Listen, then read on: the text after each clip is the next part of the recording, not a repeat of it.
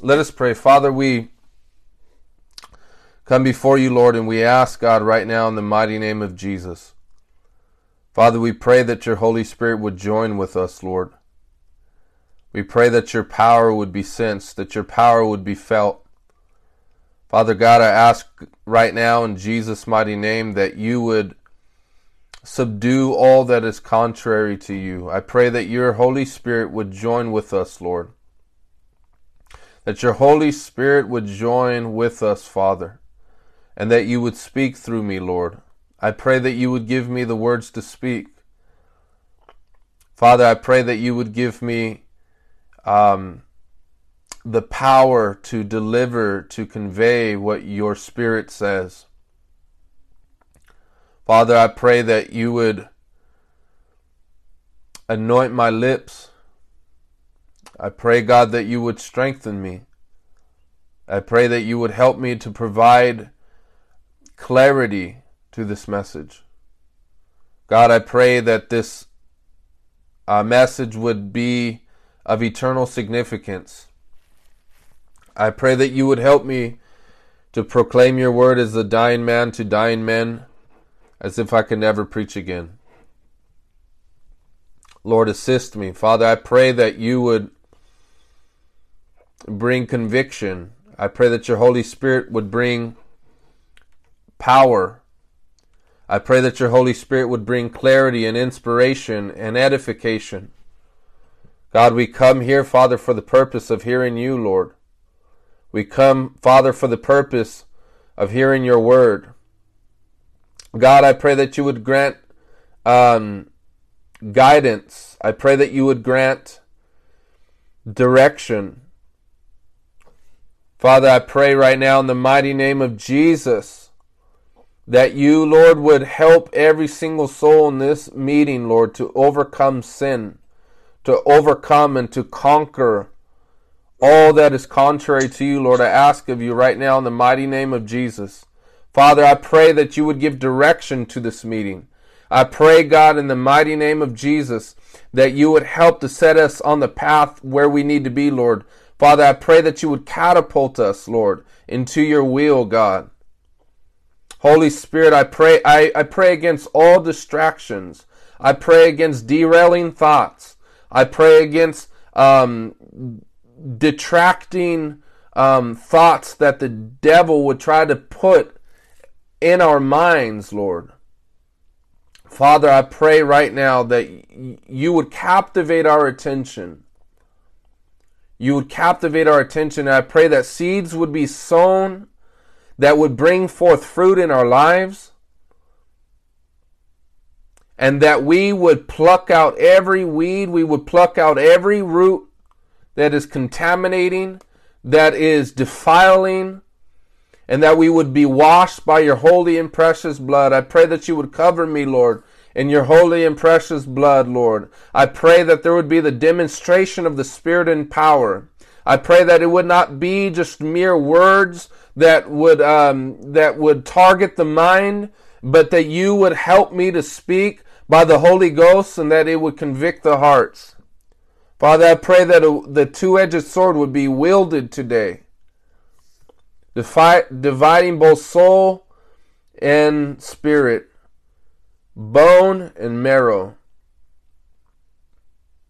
Nothing is hidden, Lord, from your word. Nothing is hidden, Lord, in all of creation. Hallelujah. God, have your way. Holy Spirit, you're welcome. Holy Spirit, you're welcome here, oh God. God, I pray.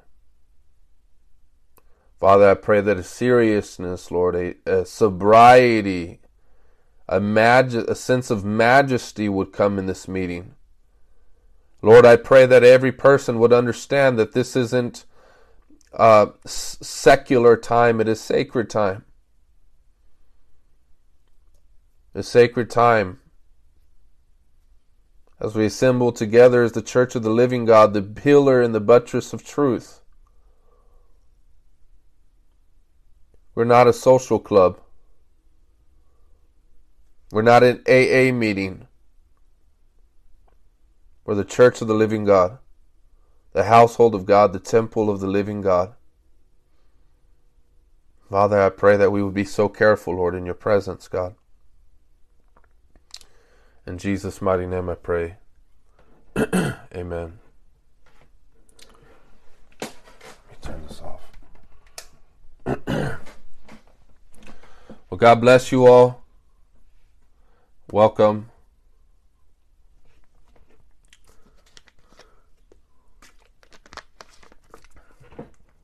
This is the household of, of God.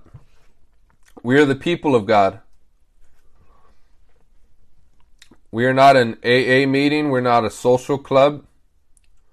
We're not an NA meeting. AA is Alcohol Alcoholics Anonymous. NA is Nar- Narcotics Anonymous. We're not that. In fact, we're not even a, a, a, a religious gathering and no more. The Bible says that we are the temple of the Holy Spirit. I hate lightness in the house of God. I can't stand it because what it does is show contempt for God's presence. It shows contempt for who the Lord is.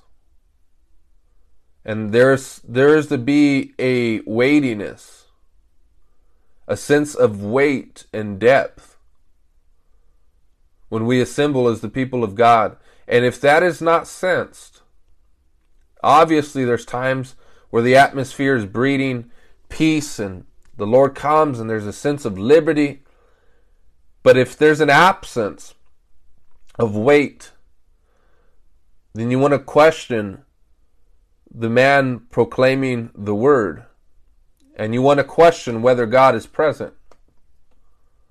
Once again, I, I, I made it very clear that there are times where there's peace, there's a sense of joy and uh, lightness, but it's not a secular or a sort of frivolous lightness. It's a lightness like my, my burden has been lightened. That's the sort of lightness that God commends. But the lightness that I that I'm talking about that is is rejected by the Lord is, is the sense that this is just mediocre. This is just average. This is just, you know, one of those another meeting when we we we love to just joke around and you know kick back. That's not what God's house is about. It's not about kicking back. and may the Lord help us to revere, to have reverence before Him. He's a king, and He is to be addressed as such. He's our Father nonetheless, but He is nonetheless a king. And in this rebellious generation, we better get things straight. So, Lord, help us to revere your word. Lord, help us to revere your word. God, forgive us, Lord, if we are irreverent. Help us to obey and to honor you, Lord, above all. So I want to read this uh, Matthew chapter 25, beginning at verse 14. It says, For it will be like a man going on a journey. And I, I want to read this in light of this general topic. And the general topic is stewardship. Okay? For it would be like a man going on a journey who called his servants and entrusted to them his property. To one he gave five talents, to another two, to another one, to each according to his ability. Then he went away. I want to stop there. We are stewards. And the master here, the master here in this text is God. That's who the master is. And see, the Lord as master entrusts you to be a manager. You're not the CEO. You're not the owner. You're nothing more. I am nothing more than a manager. That is to say that we manage that which is not ours. And you know what the Lord does? He goes away. It says very clearly right there in that one sentence, right before verse 16, it says, Then he went away. So, in one sense, he didn't really go away because God is omnipresent. He's everywhere at once. Lord, help us to understand that that is in fact the case. How interesting it is that we will do things when our brothers and sisters are not watching us.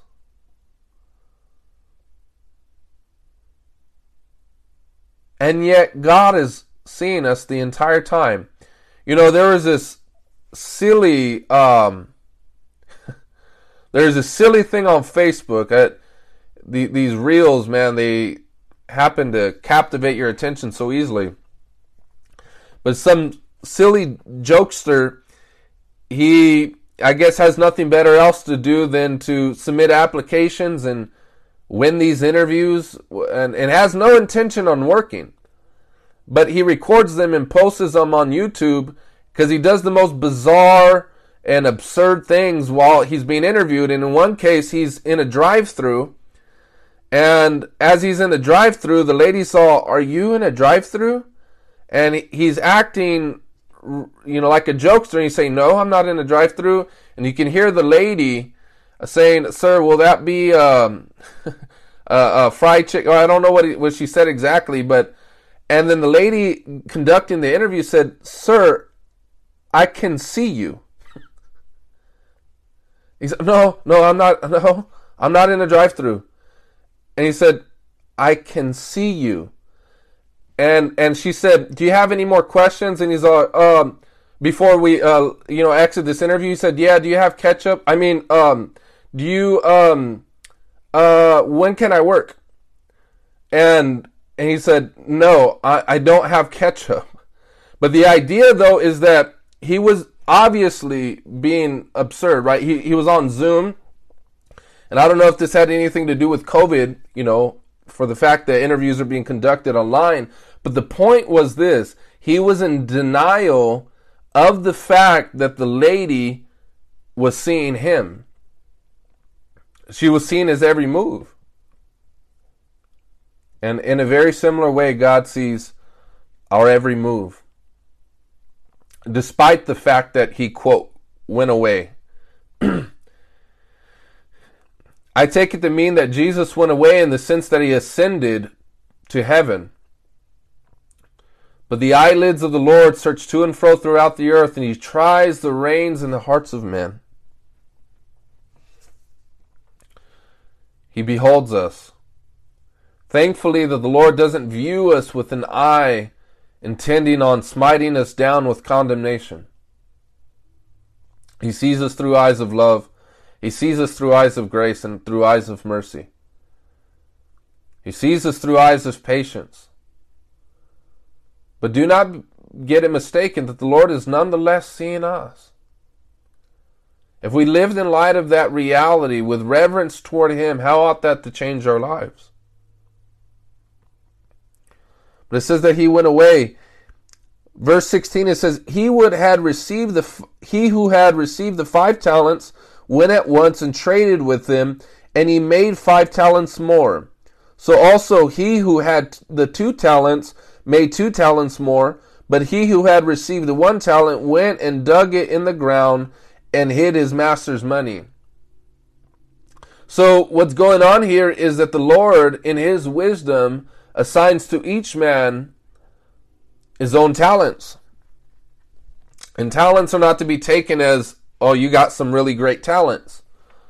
Although that may very well be what what is meant here in the sense that um, talents is used more generally. So it might include your own talents, but it might include your skills and, and your gifts or things given to you, your spiritual gifts or your home, your estates, your money. And the Lord assigns you as a manager of it. It doesn't belong to you. The Bible says in Psalm 24, verse 1 and 2 The earth is the Lord's and the fullness thereof, and the world and those who dwell therein, for he has founded it upon the seas and established it upon the rivers. Colossians chapter 1 verse 16 says, For by him all things were created in heaven and on earth, visible and invisible, whether thrones or dominions or rulers or authorities, all things were created through him and for him. So who is it created for? Him. How is it created? By him. Unto whose glory? His. So your your husband or your wife or your future husband or your future wife or your kids or your estate, your money, your time, all of that belongs to him. And he has assigned you as a manager thereto. Despite how much you have been given, despite how much money you have, despite however great of a property you have, the fact is that God has assigned you with something, He has assigned myself with something. And you know what He wants? He wants a return for His investment. He has invested in you and He is invested in me, and He wants compound interest as a result. Here's another thing that we are to take note of. To one he is he is assigned five talents, to another he is assigned one, to another he is assigned two. So we ought not to fall into this comparison trap that says, look at how much money they have. If I had that much, I would do X amount for the kingdom of God. Or look at how great of a speaker they are. Or look at how great of a singer they are. We ought not to envy each other's talents because God, in His sovereign wisdom, deemed it fit to assign to you specific things. And who are we as the potter to say, Uh, as the clay, to say to the potter, Why have you made me thus? Why have you made me this way? And and I, I, I sense that the Spirit of the Lord is is speaking specifically to some of us in this group regarding just that. And he, he's conveying this, he's communicating this not as a sense of trying to beat you over the head, but he's trying to lovingly communicate to you that he has made you special, that he has made us all unique, and that we are fearfully and wonderfully made. We are fearfully, wonderfully made.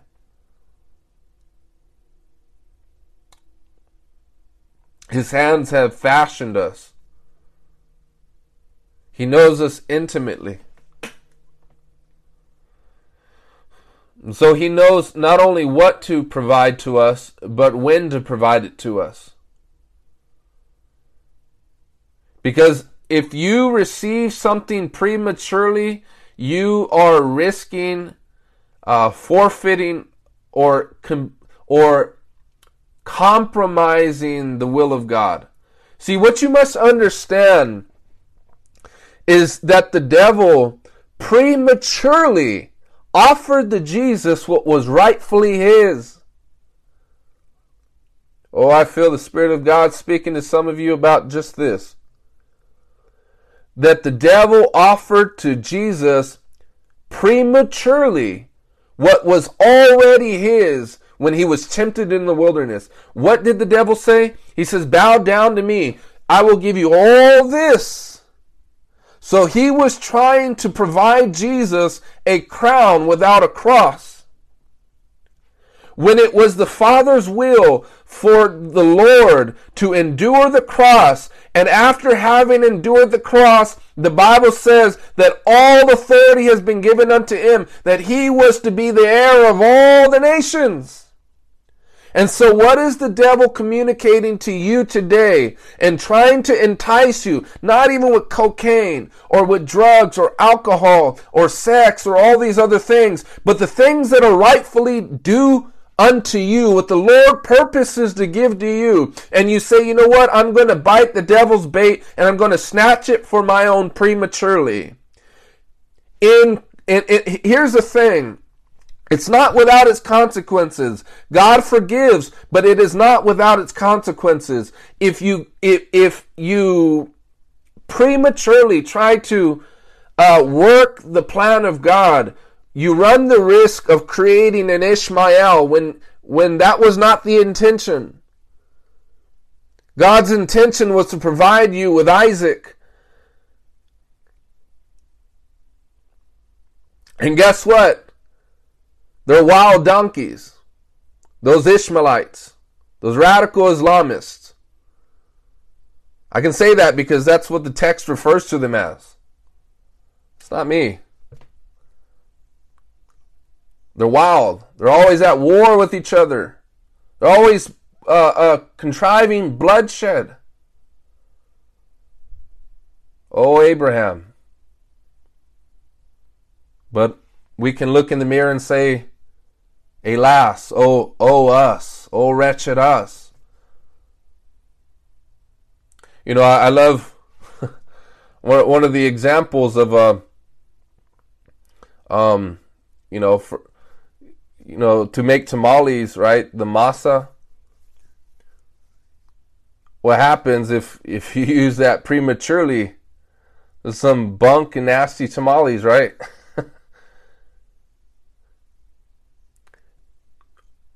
Anything prematurely. Meat. You want to eat raw meat? It's not good. Are we alive? Say ouch.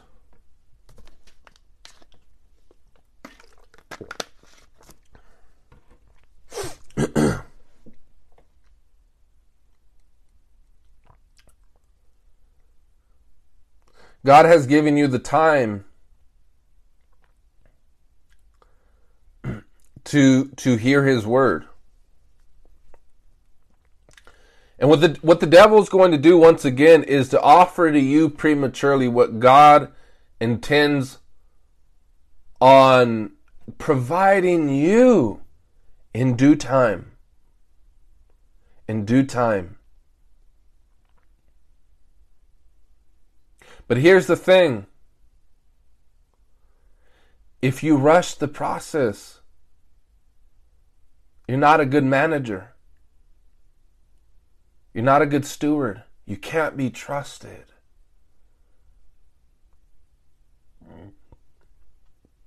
There's some people that don't trust me. Why? Because they have an evil eye of suspicion. There's some people that don't trust you because they're always trying to look for something to find fault in you for. You know, it's far easier to earn God's trust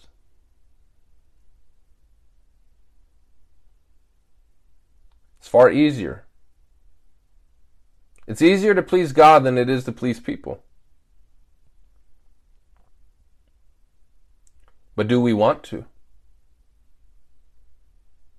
How great of a joy is it to say that God can trust us? Maybe the devil can trust you.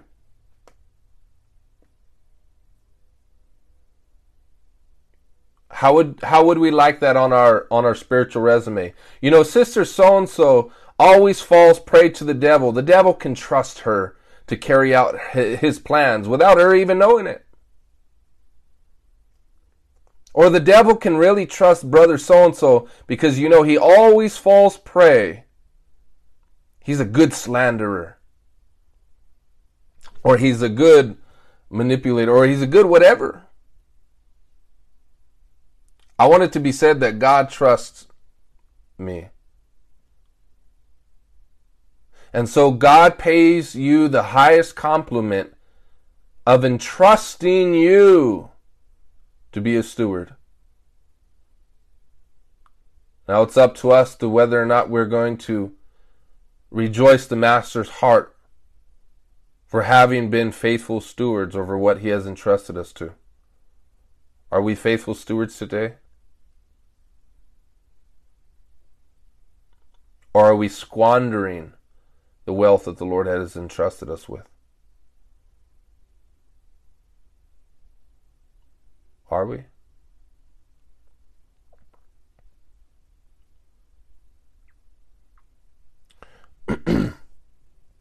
Y'all alive?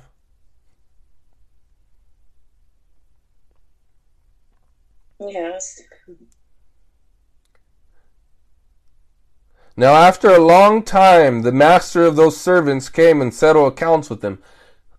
The Lord waits a long time. He waits a while. He's patient. You, you don't you don't know how many people um, start acting up when you know pastor's not around or parents are not around. It's kind of like those parents. I don't know if you guys in the world, your parents said, "Oh, we're leaving. Uh, we're going. We're gone. We're gone for the weekend." And you guys threw a party at the house. You knew that they were going to be away for a while. And you're like, I have enough time to clean up before they get back, so they'll never find out. See, don't mistake the Lord's patience with his acceptance.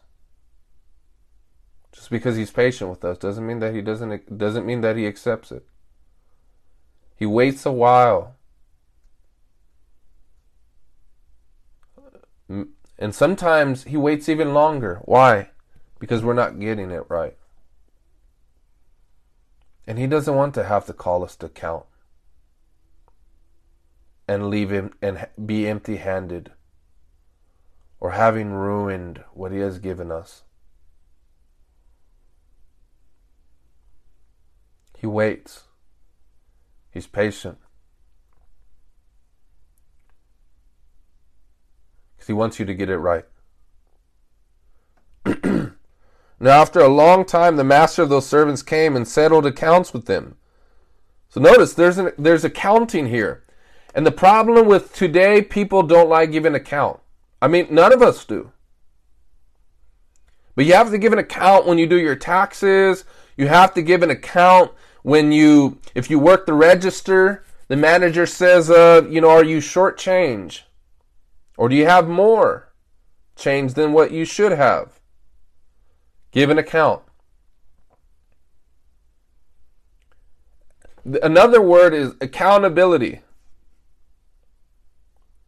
Ooh, that's a cuss word in Christian circles. We, we love churchianity. We don't love accountability. You know, we, we, we put on a church front a lot of the times and we look so good. We got our Christian smile, our Christianese, our Christian language. We got it down packed. We got we got our whole diary filled with Christian vocabulary. We know how to say the right things. We know how to smile and and and just go through the motions. But just don't ask me about my devotional life. Just don't ask me how my life of prayer is looking. Don't ask me about um, the the latest text I've read in the scriptures. Don't ask me about that because I don't want to give an account. I can't tell you the last time I read. My Bible is collecting cobwebs. But yet, meanwhile, I'm asking, what, why is it the case that God is not speaking? Maybe it's because we're not looking into the scriptures. Why is God not giving me X amount or giving me this? Yeah, Christianese. Maybe it's because you're not praying.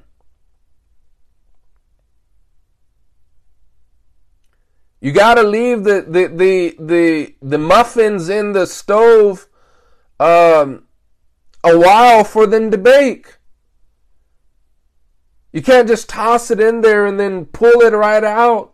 And that's uh, that's reflective of many of our lives of prayer. We just throw it in there and then we expect something to come out full baked when we have baked it.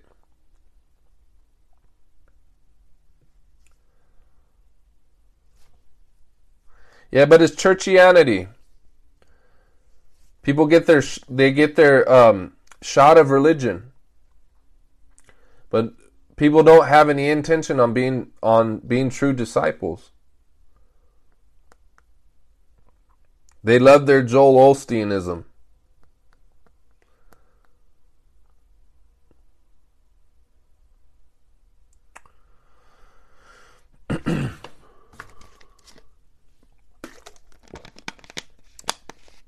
But accountability. That's how we grow. That's how we acclimate to greater maturity in the faith. How many of us really want to grow? To become mature? Oh, we wanted to when we were younger, right? Remember uh, being a boy, and um, you know all the all the little boys will be like, "Oh, look, I'm growing hair. I'm, you know, the first sign of hair." Where's the eagerness in our spiritual faith to acclimate to maturity? Or do we want to continue to remain babies the rest of our lives?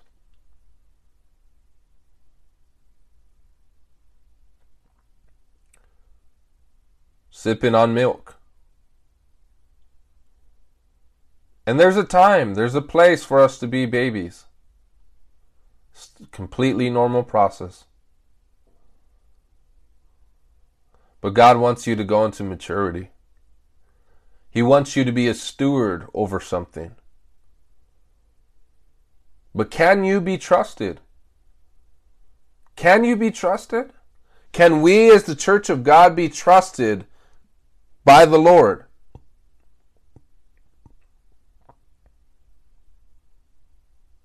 What's the alternative? The alternative is the devil will entrust you. You can be the greatest in his kingdom if you want to.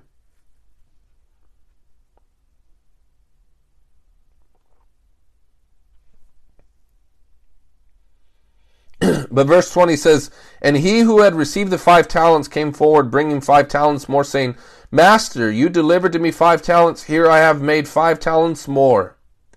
Once again, this is interest. The Lord doesn't intend to give you gifts and for you to give back to Him the exact amount of what He had originally entrusted you with.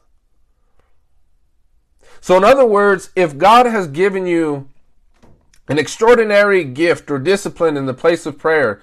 He doesn't want five years from now to look the exact uh, exact same amount of duration as it was five years ago.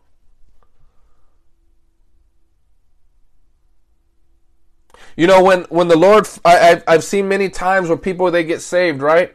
The Lord takes them from a gutter. They ain't got nothing. I remember you know, many times someone gets saved and they're riding a bike to church. They just got off uh, uh, meth and, and and they didn't have their kids, none of that, and they got their kids taken away from by CPS, and they end up getting everything back. They get their kids back. They end up getting their car. They end up getting a license. And what happens is as they're faithful in the small, God begins to entrust them with greater. God begins to entrust them with greater. But here's the thing. If you keep failing in the AB's, AB's and C's of what God entrusts to you, how can you expect to graduate to further? If you're not faithful in the small, if you're not faithful in the few of what the Lord has given you, God is wanting to bless us with more. And God wants us to be a manager over greater. But if you despise, if you despise the day of small beginnings and those early days or those early years and you say, I should be further than where I am. See, everybody has a sense of entitlement. They think that they should be further than where they are, but the majority of the time is that when everybody else is sleeping, they're sleeping when everybody else is relaxing, they're coasting on and they expect to be further than the average, but that's not the case.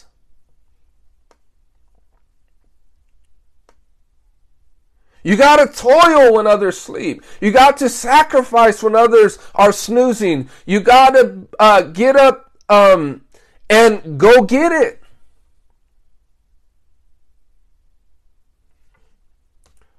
Oh, come on, somebody.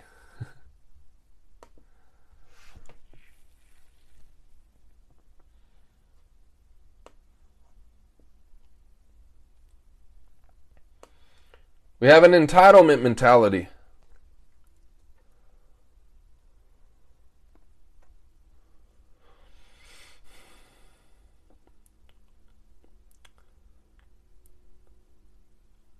You know, they we we want to get spiritually fit, but we refuse to give up the spiritual donuts.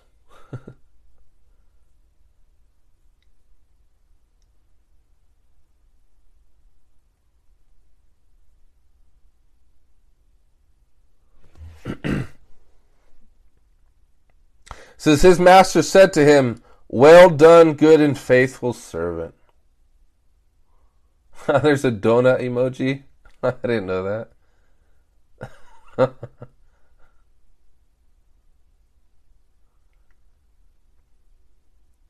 I didn't know Zoom had donuts.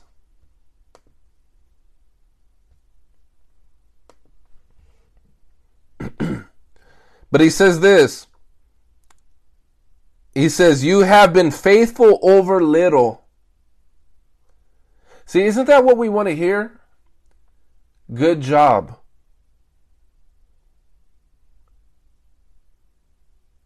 Isn't that what we want to hear from the Lord? You have, he says, well done, good and faithful servant. Well done. This was Paul's aim.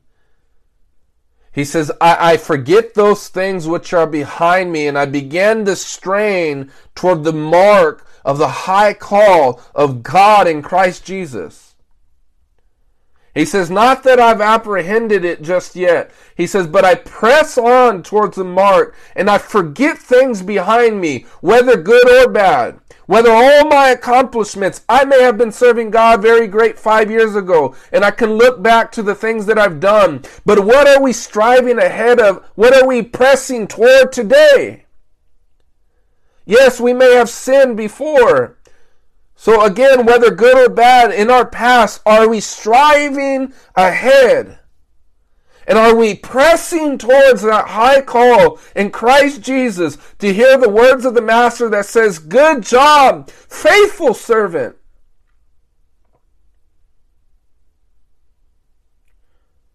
Or will we hear the devil tell us, Good job?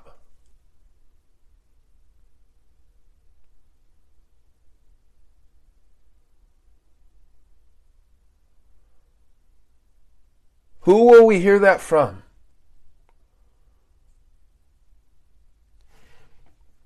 Will we hear that from the Lord or will we hear that from the devil? Because the devil will allow you to be his servant. And he's a whole lot more um, tolerant of what he will allow you to do. Just do anything you want, just don't serve God. It's the broad path that leads to destruction. It's the broad path.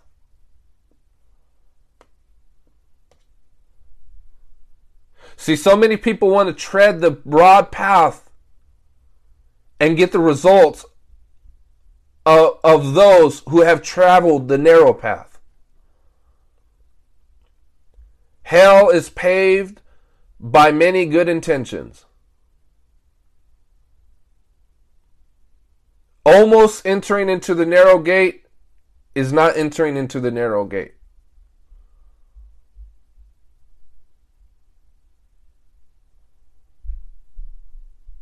Almost surviving doesn't cut it.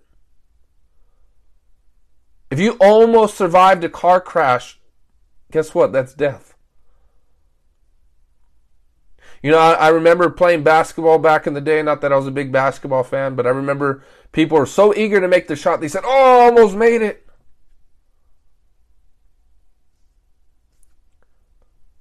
Almost don't cut it in the kingdom. You're not almost born again.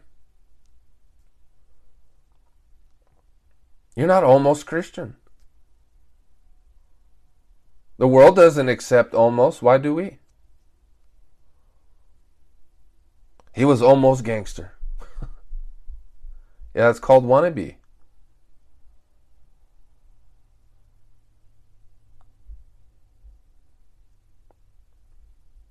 He was almost a preacher.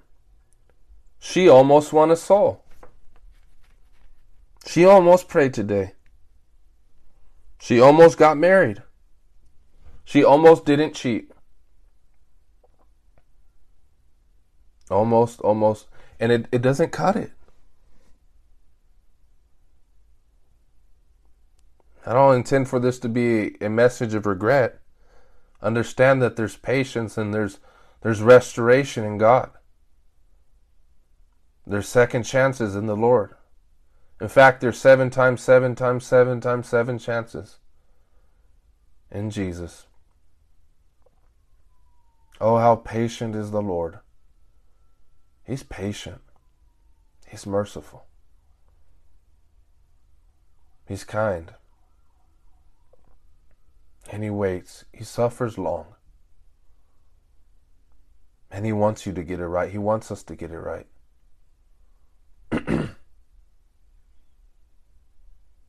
he wants to be joyed by you.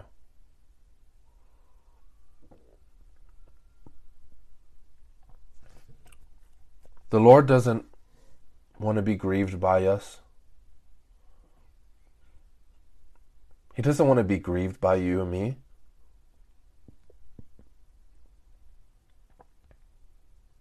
He wants to be joyed by us. He wants to take delight in us. He wants to have pleasure in us.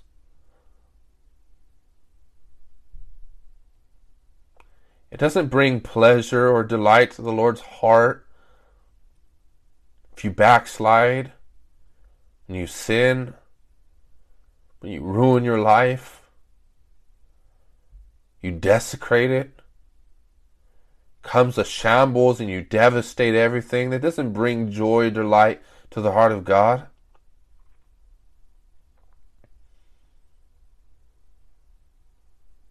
Don't you hear the, the heart of the Father calling out to you?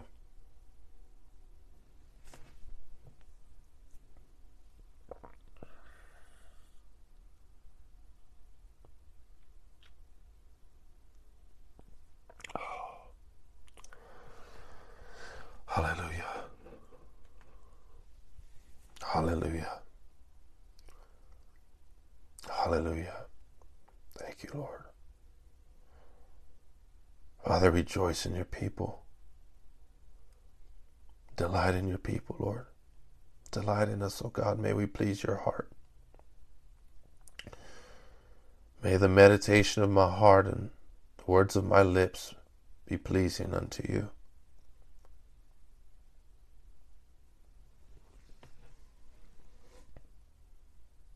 God is speaking. The Holy Spirit is speaking. And He's targeting your hearts.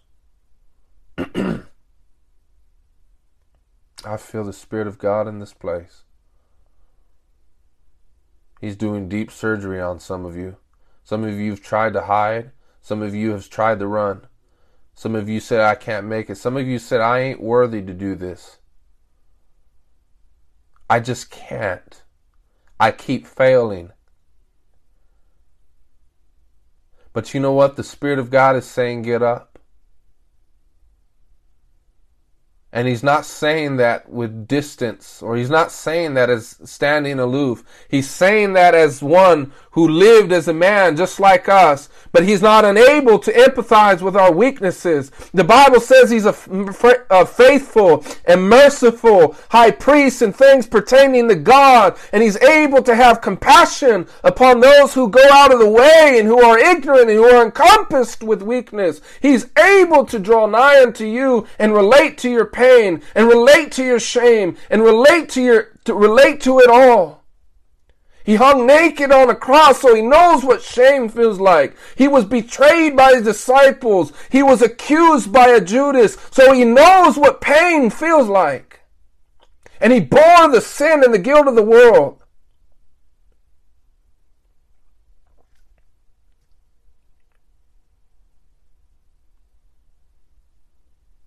He beckons and he draws.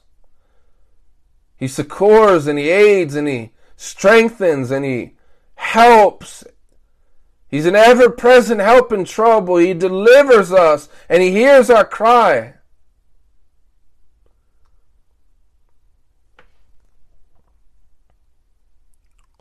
Hallelujah. Thank you, Jesus.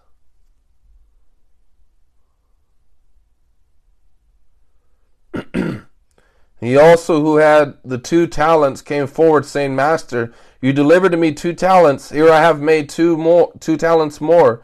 His master said, Well done, good and faithful servant. You have been faithful over a little. I will set you over much. Enter into the joy of your master.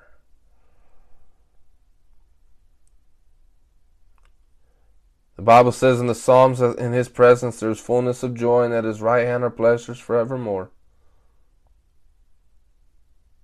There's fullness of joy. Fullness, fullness of joy. Hallelujah. Thank you, Lord. His right hand are pleasures forevermore. He also, who had received the one talent, came forward, saying, Master, I knew you to be a hard man, reaping where you did not sow, and gathering where you did not scatter, where you scattered no seed. So I was afraid, and I went and hid your talent in the ground. Here you have what is yours. But his master answered him, You wicked and slothful servant, you knew that I reap where I have not sown, and gather where I scatter no seed? Then you ought to have invested my money with the bankers, and at my coming I should have received what my was my own with interest. So in other words, the Lord is saying, if you were going to be lazy and slothful, you should have at least put it in the bank. At least used your wisdom if you didn't want to use your hands. He said you could have you could have easily put it in the bank. And you could have gained money that way. So that the talent that I've entrusted you with wasn't completely useless.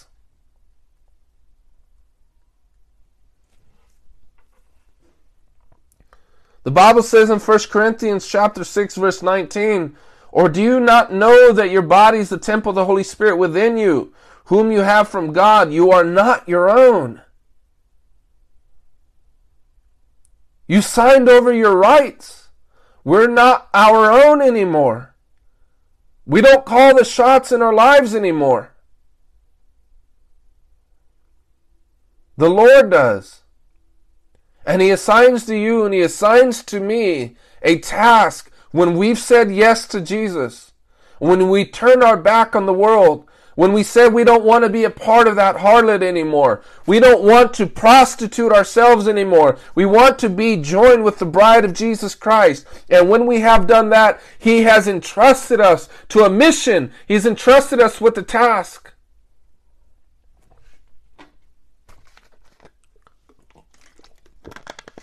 And he expects a return for his investment. The Bible says in 1 Peter chapter 4 verse 10, as each has received a gift, use it to serve one another as good stewards of God's varied grace. Serve. See, people love to be called servants of God, but they don't like being treated like one.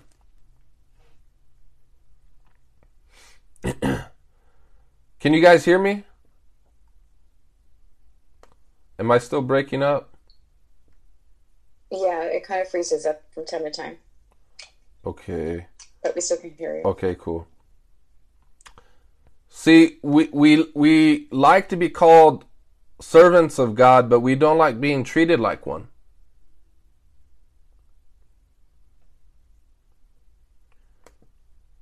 Remember, we're, we're servants of the Lord, right? So, what do servants do? They serve. Do you do you have a bless me mentality? That says me, me, me, me, me, me.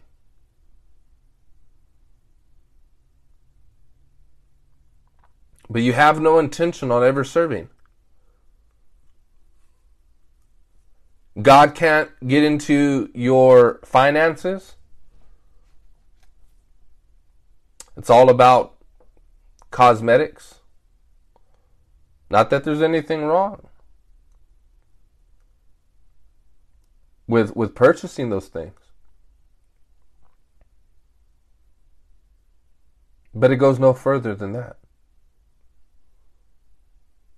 God can't get into your time.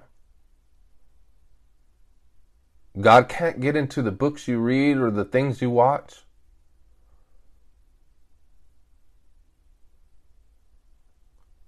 You know, um, I don't know what you what any of you guys watch in your personal time, but I believe, and I don't need to see a show of hands or or a yes, that's me, but God can't get you to stop watching novellas.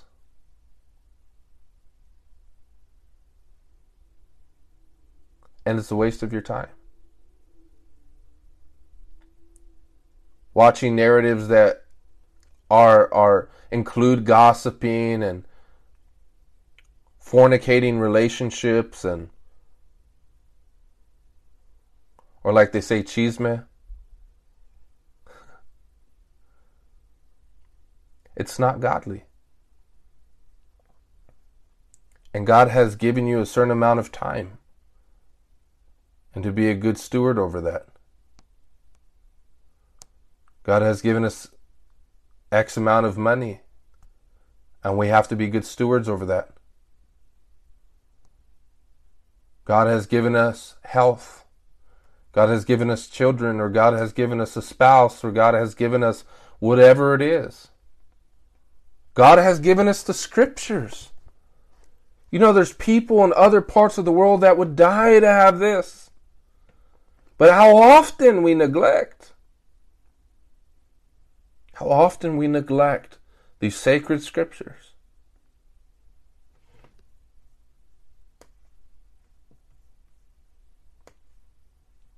You know, I like what Leonard Ravenhill said. He says one day we're going to have a simpleton that picks up this Bible and actually believes it.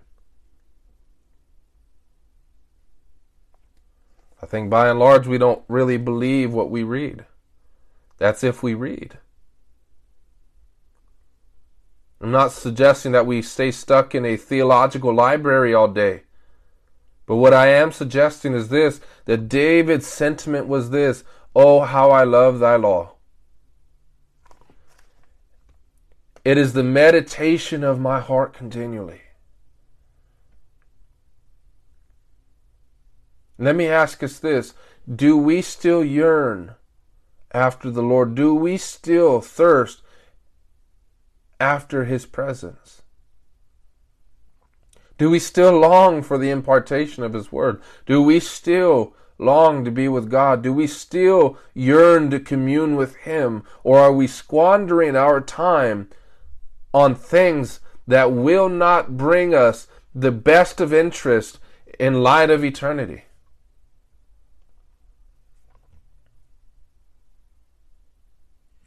Know, I like what Leonard Ravenhill said. He says that five sec, five minutes into eternity, we wish we would have prayed more, sweat, uh, uh, prayed more, grieved more, interceded more, labored more, sacrificed more. Not in order to get saved, but rather because we are saved, there should be a gratitude in our hearts that longs to see this.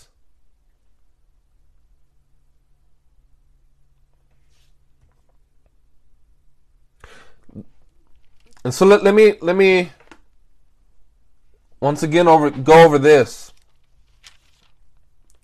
Our family, so parents, children, spouse, siblings, or whatever, what have you, that has been entrusted to us. And you don't know, obviously, there, there's always exceptions. Wait, hold on. Let me pray real quick. Father, I pray that for internet stability, I pray, God, that this will not cut out. I pray that it would run smoothly, Lord. In Jesus' mighty name. Amen. um it's it's it's disheartening to see that the Lord has entrusted children to some. And I obviously there are things that happen that are outside of our control and and kids ultimately when they grow older are responsible for their own salvation. But it's sad to me that I have seen so many Christian parents and I can say with great um, confidence that the straying of their children were what was due largely because of the negligence of the parents. And then we wonder why our kids are the way they are. And once again, I'm, I'm that that's life ain't fair. And sometimes you get bad results with good investment. I understand that. Or how many times relationships were marred, were ruined. Whether between a daughter and a father, or son and mother, or, or brother and brother, or sister and sister, because we were not good stewards of what the, over what the Lord had entrusted us to.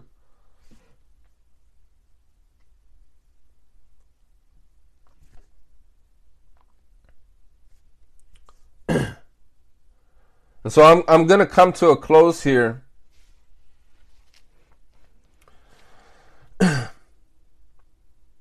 I'm going to go over very briefly what should be enjoined to our stewardship. Number one is faithfulness. 1 Corinthians chapter 4 verse 2 says, Moreover, it is required of stewards that they be found faithful. Amen. And so I, I, Charles Spurgeon is, is known for saying that through consistency, the snail eventually made it in the ark. The snail was slow, but he was faithful. He kept going. And see, faithfulness, you guys thought that was cool, huh? Well, that was Charles Spurgeon. I wish I could take credit for it, but it wasn't me. I got to be faithful to who actually originally quoted it. Um, but faithfulness doesn't mean that you won't ever fail. Faithfulness just means you're faithful to keep getting back up. Faithfulness doesn't mean that you're never going to get tired in the race or you're not going to fall on your face. But faith, faithfulness is the verb, or not the verb, it's, it's, it's another way of saying to have faith. What happens when you have faith? You actually believe you can keep going. You believe that you can make it. You believe that God will see you through. So you don't revert back. You don't you don't retract. You don't retreat. You might be at a standstill for a while, but like brother Malachi says, I'm not going to hell. do what you got to do. You got to kill me or whatever. I ain't going to hell.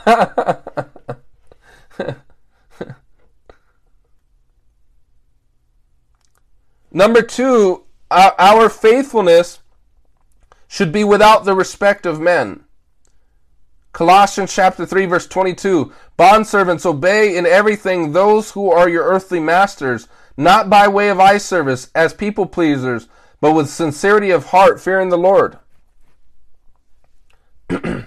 so in other words, sometimes what I was talking about earlier, people do things only because they're being watched. Yeah, um without respect of men. Oops.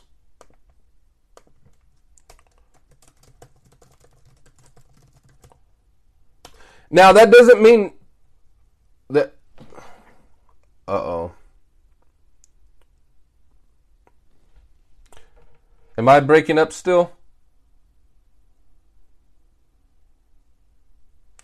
Yes.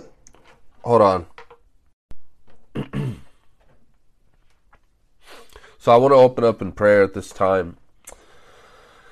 I want to draw. I want to ask for your undivided attention and uh, your prayerful consideration to join with me to petition before the Lord that He would have His way, that He would move, um, that He would speak to us. And so, Father, we come before you, Lord, in the mighty name of Jesus. God, we ask right now by the power of your Holy Spirit. We ask by virtue of your holy and precious and powerful and matchless name, Lord, that you would join with us, Father. Father God, I ask God right now in the mighty name of Jesus that you would give me the words to speak. I pray, Father, that you would anoint my lips. I pray, Father, that you would guide and govern the entirety of this meeting. Father, we pray, Lord, that your name would be glorified. We pray that your name would be honored. We pray that your name, O Lord, would be lifted high, and would be exalted above the heavens. Lord, I pray that your word would go forth like a two edged sword. Father, I pray that you would expose the intents and the motives of the heart. Father, I pray, Lord, that you would afflict the comfortable and you would comfort the afflicted. Father, I pray right now in the mighty name of Jesus that you would dispel every lie that the devil would attempt to concoct. Uh, you would dispel and discard and refute and contradict every lie that the devil has tried to feed your your people. God, lift up every single soul that may be tempted to despair. Lift up every soul, Lord, that would be tempted to draw back into hopelessness and and fear and timidity and discouragement and disappointment. Father, your word says that wherever the Spirit of the Lord is, there is liberty and there is freedom. There is freedom from bondage. There is freedom from fear. There is freedom from depression. Father God, I ask God that right now that you would set us free, that you would set our feet upon a rock, that your Holy Spirit would transmit joy, would refresh joy, would refresh our hope, would refresh our peace, God. I pray right now for divine clarity, Father, for divine vision, for divine hope, Lord God, right now in the mighty name of Jesus. And I pray, God, that you, Lord, would fuse me with your anointing, and Lord, that you would give me insight. Father, I pray that your word would go forth, Lord, prophetically, God and that you would bind every demon that would try to hinder the word that would go forth. Father, you are welcome here, and I pray that your name would have preeminence in this place, O oh God. This is holy territory, this is holy ground. Father, I pray that you would birth destiny in our hearts. I pray that you would educate us in the Holy Spirit. Educate us, Lord, in the Spirit of God. God, make us prayerful people. Make us people, Lord, after your own heart. God, so I pray that the altar on our the fire on the altar will never go out. The fire on the altars of our hearts will never go out, O Lord. Father, may it burn and burn and burn and burn and burn. And may the fires of those that have that need to be rekindled, Lord, I pray that you would breathe afresh on it, Lord. Have your way, O God. Have your way, Lord. In the mighty name of Jesus, help me, Father. Help me, Lord. Apart from you, I can do nothing. But by your Holy Spirit, Lord, and through Christ, we can do all things. So, God, I pray that you would make me an able minister in this in this hour. Ah, Hallelujah. In the mighty name of Jesus Christ of Nazareth, we pray. Amen and amen. Amen. Welcome, everyone. God bless you. Amen. We're delighted to have you. I want to be talking to you guys about an an important topic central to our faith, and is a reoccurring topic, a reoccurring theme that I often um, revisit. And there's a significant purpose for my revisitation to this topic, namely prayer. And there's many things that you can say and speak about You can talk about its persi- the persistency. You can talk about uh, the necessity for our reliance upon the Holy Spirit. We can draw our attention to the high priestly prayer of Jesus Christ. We can focus in on the on the intercessor uh, the intercession aspect. And there's so much that we can talk about. Um, but there's two ideas that I kind of want to conjoin today. And it's the idea, uh, well, primarily the, the umbrella is prayer, most generally, but two ideas subsequent to that and underneath that I, I hope to conjoin together and it's the idea of persistence and the idea of open doors in prayer. If there's anything that we hope to accomplish in prayer it is answers thereto if there's anything that we seek to accomplish in this holy art of prayer it is the answers to the very things that we petition before God. I don't think that any Christian in our right mind that has any understanding of the promises that Jesus provides for his people, that God communicates to his people, that he makes very he makes well known that are available to them, anyone in their right mind would not accept that invitation for the purpose of having no answers.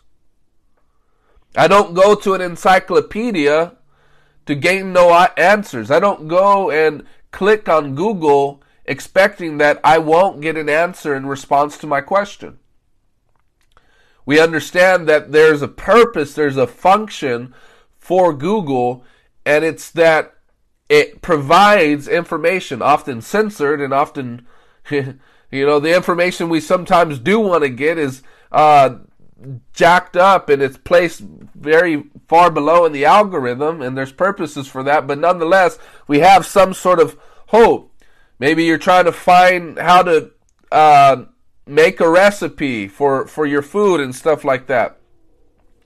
Uh, but the idea though is that god he invites us no in fact he commands us to give our heart into this holy practice.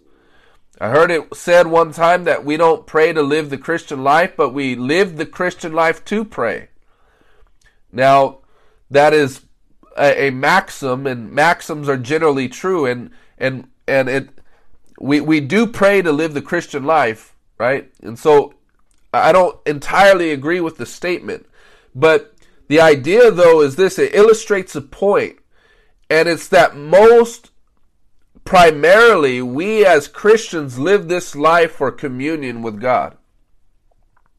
And that is exactly what prayer amounts to is that we commune with the living God.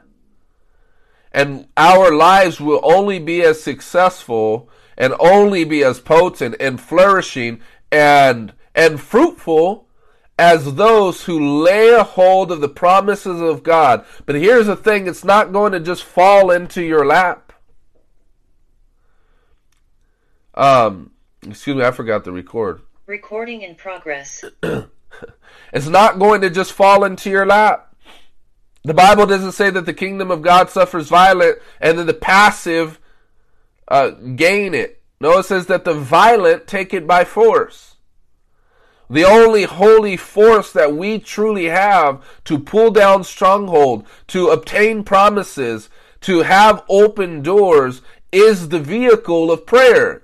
Right? If you want to get de- to destination B and you're at point A, you're going to have to use a vehicle. And God has designed that the vehicle that we use to obtain or to get to point B is through the vehicle of prayer.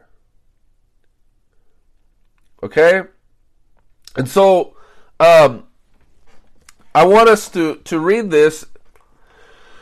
it says, verse 1 in Luke chapter 11 Now Jesus was praying in a certain place, and when he finished, one of his disciples said to him, Lord, teach us to pray as John taught his disciples. And he said to them, When you pray, say, so I, I want to stop there. And I just want to draw out some insights from the text First of all, Jesus had a continual, a place of continual resort. Okay. It says right here, it says, was praying in a certain place. How did Judas know where Jesus was? How did the enemies of God know where Jesus was located? It, he was most often in the Garden of Gethsemane. That's how Judas knew where to look and find the Messiah. See, if I want to find a drunkard, I'm going to go to a bar. Right? If I know that you like to read a lot, I'm probably going to go to the library. See, the pa- the thing that you're most passionate about, I, I can assume you're gonna you're gonna be in some close proximity to that passion.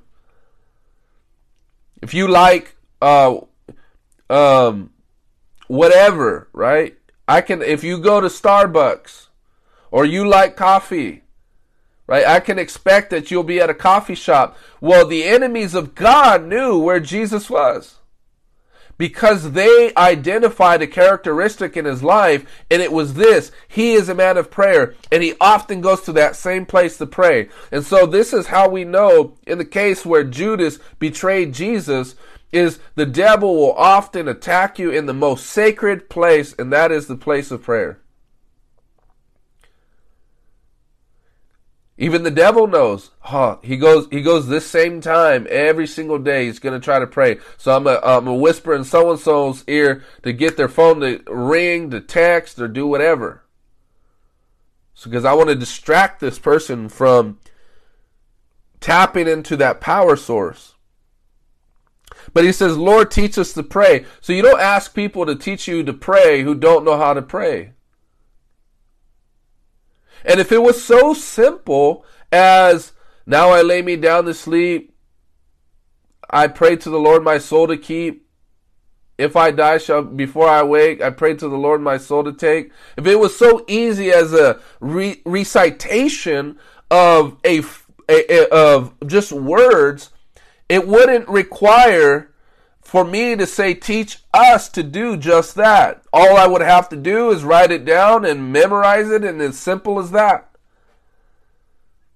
But Jesus, there was something unique and peculiar about his fashion and his form of his holy relationship with the Father. Moreover, I would imagine that they've witnessed several things that Jesus had laid claim to in prayer and obtained it and had seen the promises that this instrument has provided into the life of the begotten Son of God, and the disciples are looking and they say, We need that. We need that. There's so many today, they're saying, Teach us to be YouTube influencers. Teach us this. And there's nothing wrong with being taught all these other things right? These are good things. I'm not denying the validity and the, and the usefulness of so many things. Teach us philosophy, teach us science, teach us.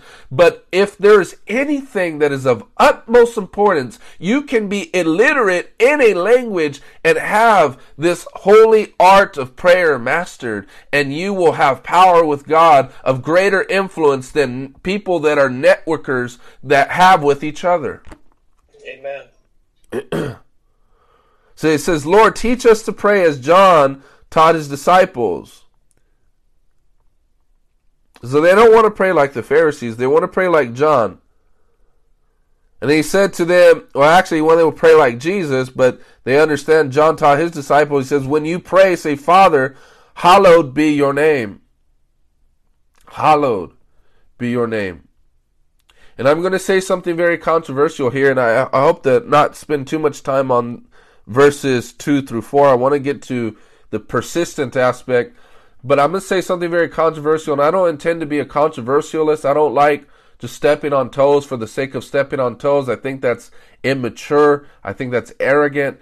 But I, I say this with the utmost concern and I, I, I pray that you hear my heart. I try to be very careful the way I say things if they're offensive, but it does burden my heart, and you, might you might ask the question why, but it burdens my heart when I when I see many people on social media or I see sometimes pastors I've witnessed in person um, in my 10 years of experience, I've seen a lot of them pray behind the pulpit, and there's a sense of lightness. There, it leaves me in disbelief that this person has given themselves the best of their time to God in this holy art of prayer. Because they're light.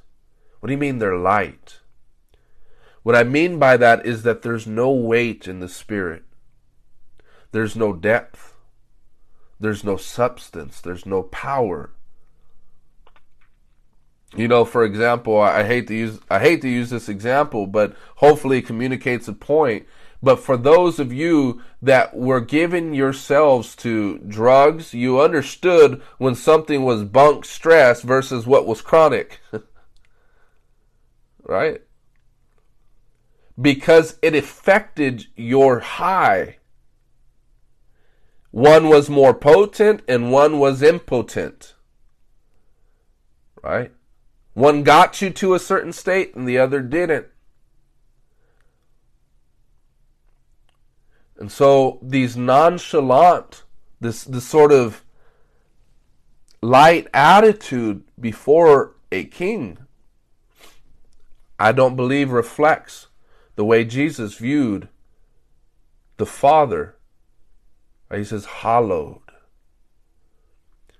Because if we're going to ask the question, what would Jesus do? Because we love asking that question. In fact, we don't even have to ask that question. We, we could ask the question, what would Isaiah the prophet do? I see in Isaiah chapter 6, he says, Woe is me, he says, for I am undone. I am a man of unclean lips, and I dwell in the midst of a people of unclean lips. For I have seen the Lord high and lifted up and his train filled the temple. His glory filled the temple. His glory.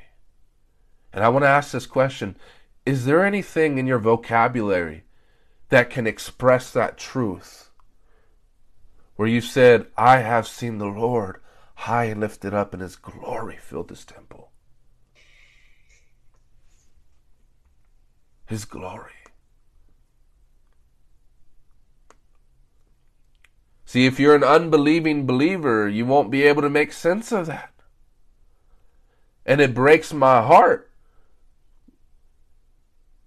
Because this is what God has called us to, what He invites us to.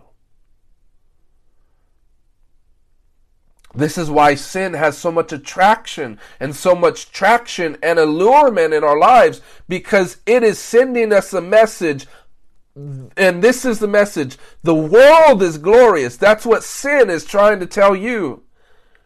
And if you don't see the glory of God, you're going to be allured by the powers of the world, the flesh, and the devil.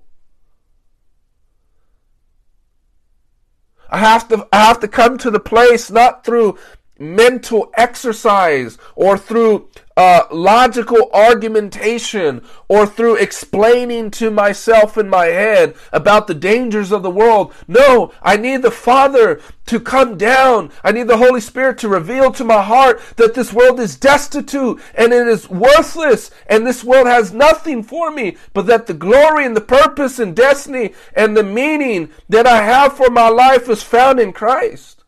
Amen. I need revelation. Information is, is ineffective to change our hearts. We need revelation from God.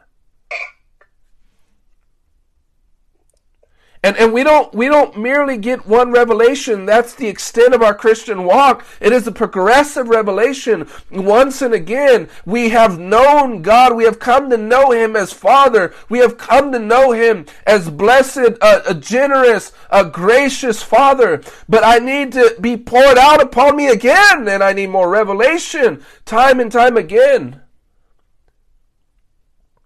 As Spurgeon once said, we are leaking vessels. I leak. I need to be refilled and refilled and refilled. And I need my eyes open because if I don't, I'm going to succumb to blindness. I'm going to stumble every which way.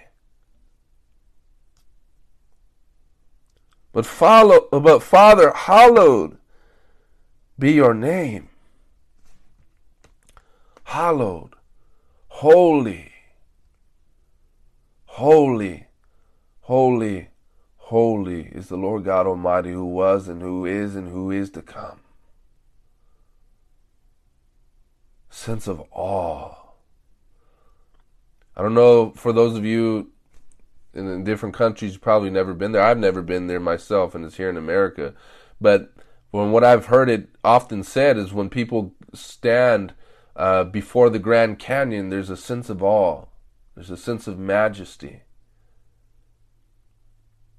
the vastness of the Grand Canyon. Or and when I go to Pismo and I look at the vastness of the ocean, I stand back. My eye cannot even see the distance that is but a fraction of the entire world, and I cannot help but sit back and stand in awe of the majesty of God's creation. But that is merely His created order. How much more were through the eyes of the Holy Spirit when He reveals to our hearts yet again that He is the creator of the universe and His infinite power knows no end. His grace knows no bounds. His mercy lasts forever, and His grace extends to all generations. How is it not the case that when He reveals to us yet again again in the place of prayer that He is the end all, be all. In Him I live, move, and have my being. And we stand back inevitably with a sense of awe and majesty before the name of Him who is hallowed. Hallowed be your name.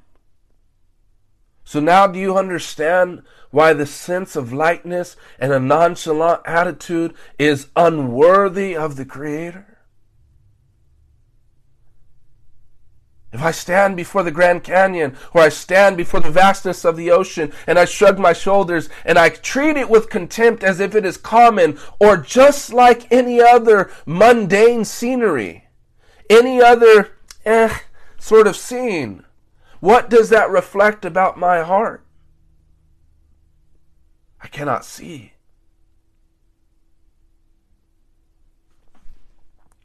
And so this is the encouragement that the Father, who is vast, who's infinite, who's om- omnipresent, who's om- uh, uh, all powerful, he invites us to come to him as vast as he is and say, Ask of me what you will. Ask of me what you will. In fact, let me let me at this point let me read a couple of passages to help to incite faith in your heart. Look at the promises that Jesus provides for us. Matthew chapter 18 verse 19. Again I say to you, if two of you agree on earth about anything they ask, it will be done for them by my Father in heaven. Matthew chapter 21 verse 22. And whatever you ask in prayer, you will receive if you have faith. Mark 11, verse 24, therefore I tell you, whatever you ask in prayer, believe that you have received it, and it will be yours. Not, it might be yours, and I'll think about it, or in fact, I'll pray about it. I'll pray about it if I want to give it to you. John 14, 13, whatever you ask in my name, this I will do that the Father may be glorified in the Son. So what is predicated upon God answering our prayers? His very glory. That the Son may be glorified, that the Father may be glorified in the Son. And so God does all things for His glory. If, if for mercy's sake wasn't enough, if for grace's sake it wasn't enough, even for his love for the creation wasn't enough. One thing I know of greater certainty than that, that God does all things for his glory. So if he says that he does all things for his glory and his glory he will not give to another, and that the Son will be glorified, the Father will be glorified in the Son by virtue of him answering our prayers, then what does that say about my certainty and my confidence in God the Father that he will do what he said he will do?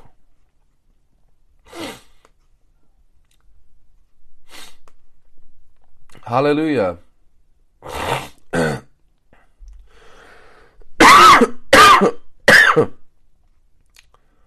Another verse that says, If you abide in me and my words abide in you, ask whatever you wish, and it will be done for you. and in that day you will ask nothing of me. Truly, truly.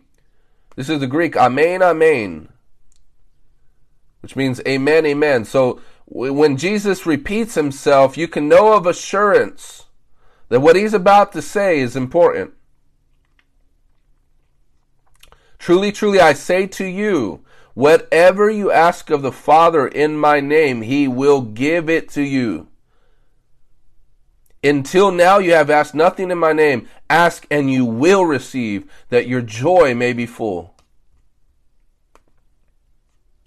You know why you're not joyous? Because you don't pray. But you say, but I pray. I'm still not joyous. That's because you have not obtained answers in prayer. You don't, you have not received open doors in prayer because you are lacking persistence. It's not, I said it and I forget it. As we will see, it is a continual coming. It is wearing the Lord down in the place of prayer. The Bible says in Isaiah, I forgot which chapter, he says, give me no rest Give me no rest. And in context, he's, uh, he's talking about prayer warriors. He's talking about those who he has set as watchmen. And he says, put the Lord in remembrance. Put me in remembrance. God doesn't forget, but he wants you to keep pressing. He wants you to keep asking. So Jesus didn't just say this one time and it was one scripture. And that would be sufficient. That would be enough to warrant our confidence. It's all throughout the Gospels. Whatever you wish, ask. Whatsoever you will, ask. And it will be given. Here's the second aspect that you must understand. Oh, hold on, let's just read. I'm not going to spend much time on these following verses. Give us each day our daily bread. Uh, so there's a necessity for reliance upon God for daily sustenance, but also for spiritual sustenance. Forgive us our sins, for we ourselves forgive everyone who is indebted to us. This is significant. The Bible says that um, the the Bible speaks to, to husbands and says, you know, to live with your wives basically the the I I can't cite it word for word, but the idea is um, don't live at hostility with one another because that will hinder your prayers. So this need of confession while we should forgive on what basis because God in Christ Jesus has forgiven us.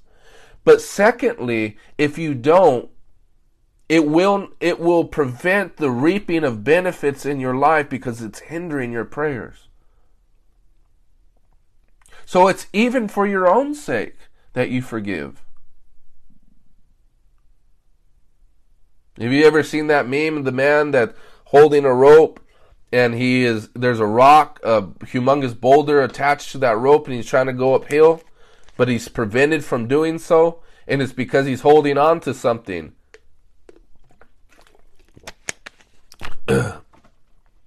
and when we let that go, we're able to get to our destiny. We're able to get to our destination. See, let's continue. Verse 5 And he said to them, Which of you who has a friend will go to him at midnight and say to him, Friend, lend me three loaves? For a friend of mine has arrived on a journey. I have nothing to set before him. And he will answer from within, Do not bother me. Get away. Midnight. Well, maybe this is an exception for you night owls, but suppose the man had to get up, you know, very early or whatever. Um, his friendship didn't get for him the results he wanted. You see that? This was a friend. And so even friendship was not enough. In other words, just because you're a friend of God, and the Bible does say, um, just because the Bible says we are friends of God, sometimes that's not enough. But here's why it says, Do not bother me. The door is now shut. So, so God closes a door on your face. He says, Don't bother me. Wow. And my children are with me in bed. I cannot get up and give you anything. He didn't even say, I, I will not get up. He says, I cannot. He's, probably that tired, probably, or, or who knows, maybe it was, it was winter and he was really comfortable with the fire on or something. Fire in the chimney is just relaxing, sipping on some coffee. right? He says, I tell you, though he will not get up and give him anything because he is his friend, yet because of his impudence, or in other words, his persistence, he will rise and give him whatever he needs. You know, I was watching this man who has a travel channel and he traveled to, I think, he traveled to some very, very impoverished place, and there was a man that was asking him for money, right? And the guy said, "Nah, nah, I don't got no money." No lie. This this guy that was asking for money literally followed him around for about 20 or 30 minutes and kept asking him and asking I would have called the cops or something like you're really getting on my you're harassing me. Get away. Um, but the but the idea though is that he was so persistent. Are you there yet?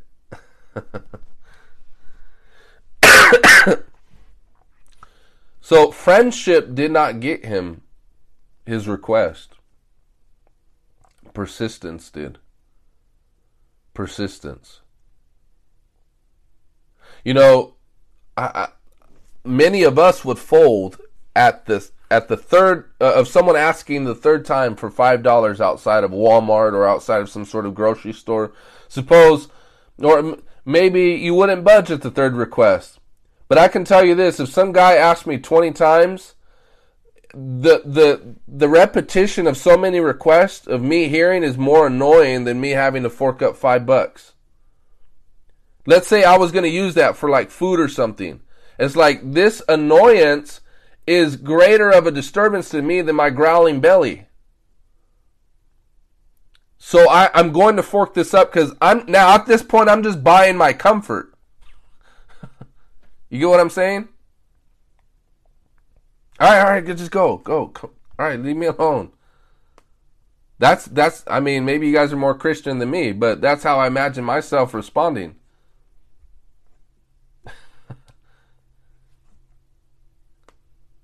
Oh, come on now.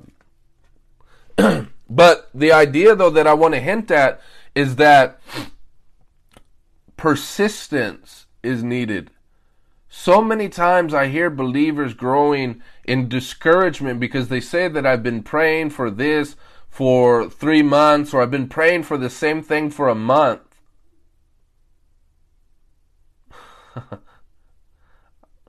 I'll act like I didn't read that. um, there's believers that pray for a month or two months and and they still have not obtained answers.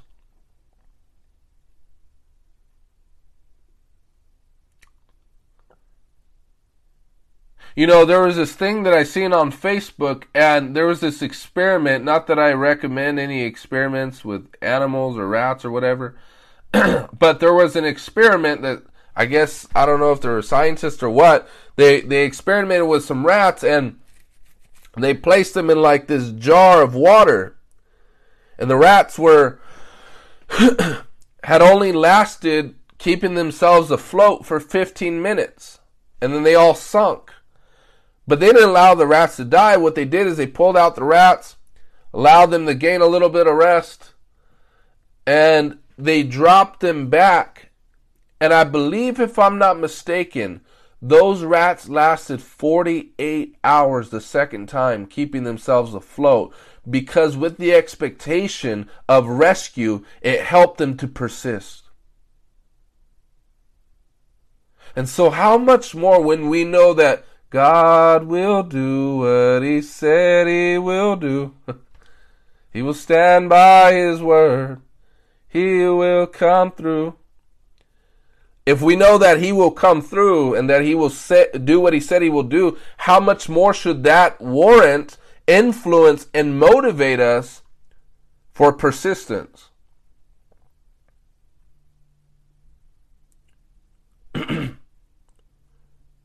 we have to take a look at the Word of God and understand that we can be certain, we can be certain that He will answer, He will respond. but I want I want you to take note of this too. This is another aspect is you have to have a level of expectation and you must be praying specifically because what does the bible say it says um verse 8 i tell you though he will not get up and give him anything because he is his friend yet because of his persistence he will rise and get him whatever he needs and i i tell you ask and it will be given seek and you will find. Knock and it will be open. So when you are knocking on a specific door, God is not going to open a different door than the one that you're knocking on. And so there is an it involved in your life of prayer. And what is it that you are praying for? There is specific, there is specificity. You must identify what it is that you are expecting to receive. But if you keep your prayers so general, how can you expect for it to come into your life? Some people pray, "Oh, I just want the whole world to be saved," or they'll say, "Oh, just save, um, save America." It's like let's begin to specify who we want saved. And I get that there's national prayers, but let that not be the extent of your life of prayer. Begin to hone in on what it really is and who it really is and what you really want and when you really want it. But see, the problem is a lot of us may not be doing that because we don't really believe. It takes too much, it puts too much on stake. right? For example, those who um um like there are some people that I've seen that will intentionally keep things very vague when they start prophesying about national events. They're saying, I see a catastrophe coming. Oh, yeah, what? When? Where?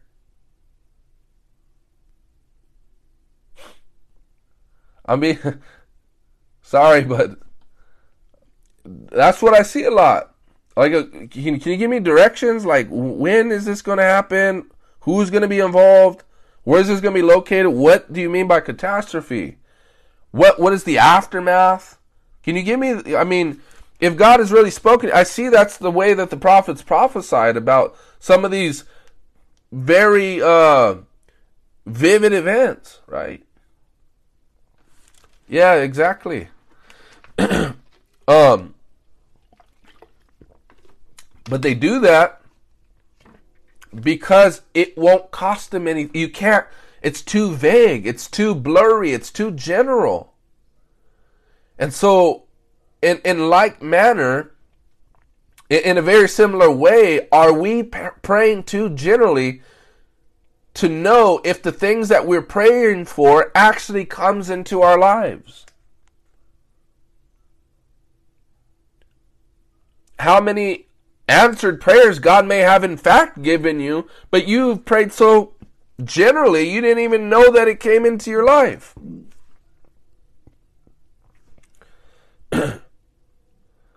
You say, I'm praying for strength. Well, strength for what? Say, Lord, I, I need strength because I want to get up at this time and I want to be I want to be able to avoid all manner of distraction and I want to be able to do X, Y, and Z. Right? Begin to be, be specific. the man didn't knock and, you know, ask for, and, and we'll see right here. Let's continue reading. It says, And I tell you, verse 9, ask and it will be given to you, seek and you will find, knock and it will be open to you. For everyone who asks receives, and the one who seeks finds. And so, you might say I'm just a second grade Christian or I, you know I'm I'm less than or I'm beneath and so no the Bible doesn't exclude you. It says whoever that's what's called a universal quantifier. It's placing everybody within the quantity included. So it's saying everyone. It's everyone doesn't mean everyone except you Right? So this is a promise for us, for you. For everyone who asks receives, and the one who seeks finds, and to the one who knocks it will be opened.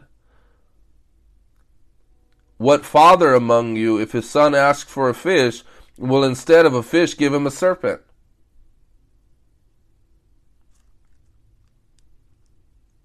So the confidence that we have is also that the Lord is our Father. Right? I mean, just think about it in very natural terms. When you ask something of your sibling or of your friend or your brother or sister in Christ, and you ask for something specific, do you expect to get something different in return? Like, if you ask me, hey brother, do you got a book by Paul Washer you can lend me or you can give to me? You should not be expecting a book by Joel Osteen.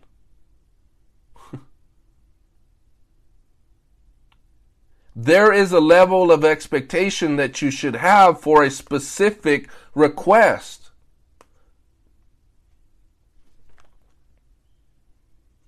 Right?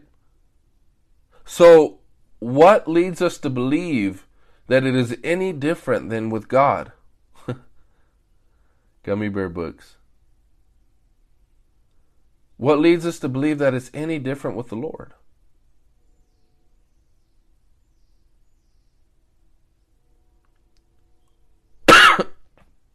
what father among you, if his son asks for a fish, will instead of a fish give him a serpent? Or if he asks for an egg, will give him a scorpion? If you then who are evil know how to give good gifts to your children, how much more will the Heavenly Father give the Holy Spirit to those who ask Him? You know, I want to read a couple of verses here um, in Revelation chapter 3.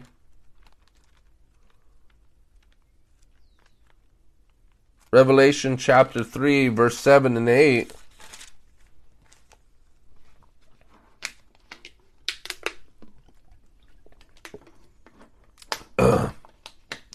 It says,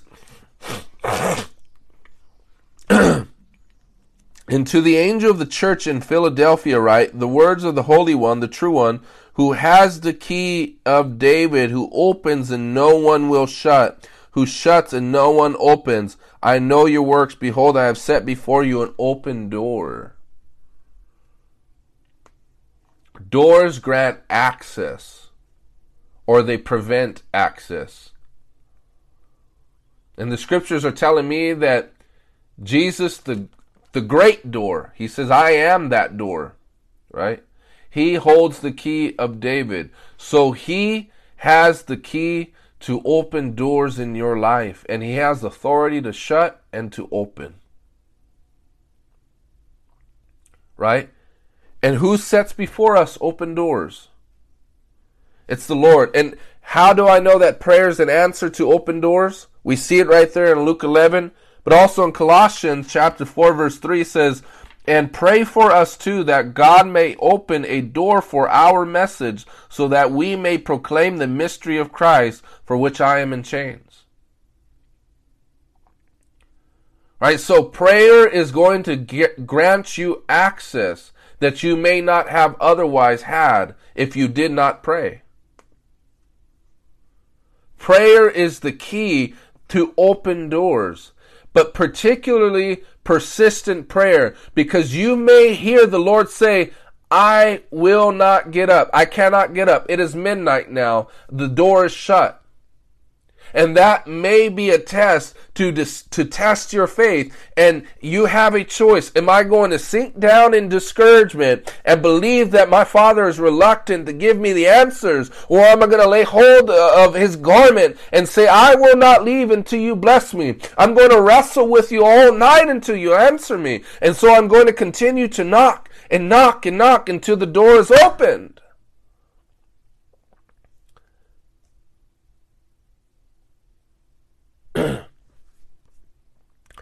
How do we get the faith to pray? Is to pray. That might sound circular,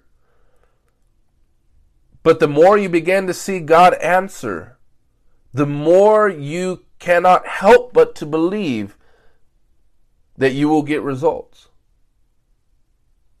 And so that may be believing Him for things that aren't vast, it might be so small, but praying nonetheless. And, and now you have this strengthened faith. The Bible says, build yourselves up in your most holy faith, praying in the Holy Ghost. I cannot, and I don't sell, I don't intend on selling boastful. I'm not going to say as if I don't have my days of doubt because I certainly do. But today I feel like I cannot help but to believe. Let me tell you this wonderful testimony. I remember sometime back, um, back in 2018, um, I was holding a prayer meeting. In fact, I, I held a prayer meeting from 2000 and uh, what was it, 2016 until uh, 2020, and we would pray every week for years. Sometimes to two in the morning. It was a glorious time. It would start at 7. It will we'll close at midnight, 1 in the morning. But um, at the prayer meeting, I asked the, the saints, I said, you know, um, I feel like the Lord has been putting on my heart to get into the uh, juvenile hall. And uh, as you, some of you know, when I was a juvenile, I got locked up and I got faced with felony charges. I spent time in there and whatnot. And uh, so when I got saved, I wanted to return back and preach the gospel in there, right? But um, I never had a chance to. But it began to stir in my heart. I said, you know what? I, I want to go into the juvenile hall and preach. So um, let us pray. Um, and so we began praying and we came in agreement. I had expectation and didn't know how it would happen. it's amazing how it happened. So the following week, I have um, um, class in my public speaking class, and it's the first week, and um, the teacher pairs us up in groups, and he's telling us to tell of a time that was a life changing event in our lives. Okay, so I'm in a group of five, and in this group, I'm in class, I'm at a secular college, and God gives me two prophetic words for two people that I didn't know. Uh, one in one case, there was this girl. Um, she was actually from the Philippines. She was in the, she got enlisted into the uh, U.S. Navy and whatnot. She became American citizen and everything. But the Lord showed me she had pain in her back and in her ankles.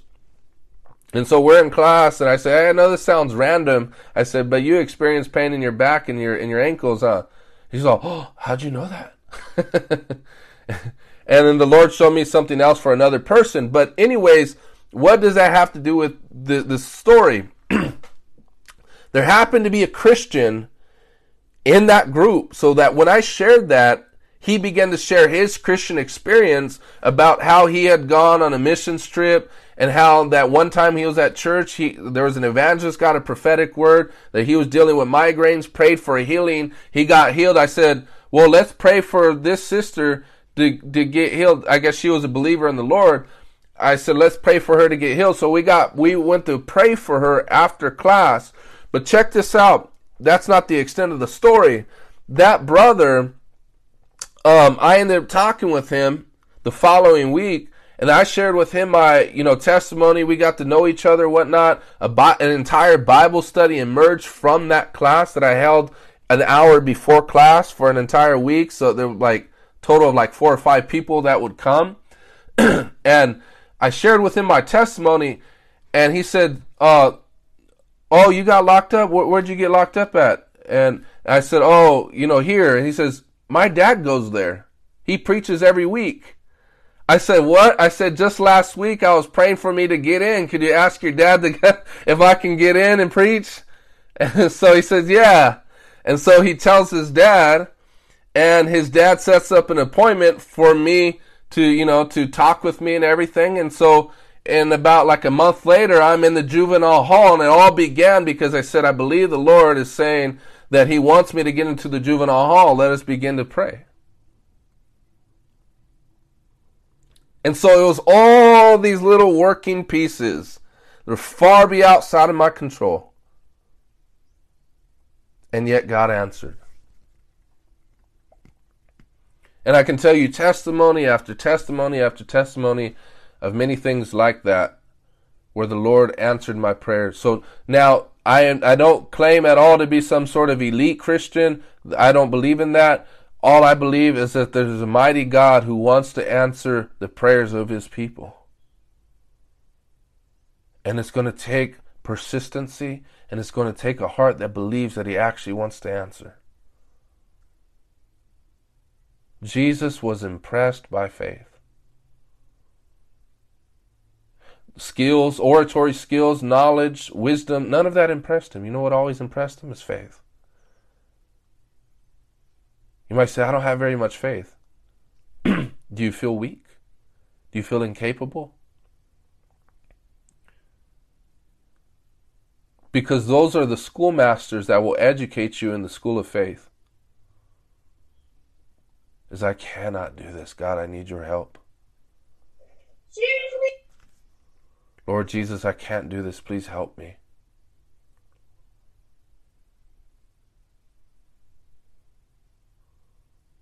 Amen. I like that. What prayers cannot do, more prayers will do. But are you needy? Are you weak? are you hungry? Do you need doors opened? Revelation chapter 4, verse 1 After this I looked, and behold, a door standing open in heaven. And the first voice which I heard speaking to me like a trumpet said, Come up here, and I will show you what must take place after this. John says that in, in on the Lord's day he was in the spirit on the island of Patmos. Well, how do you get in the spirit? You get in the spirit by praying. And in the fourth chapter, he receives this revelation of an open door. And there's a voice saying, Come up here.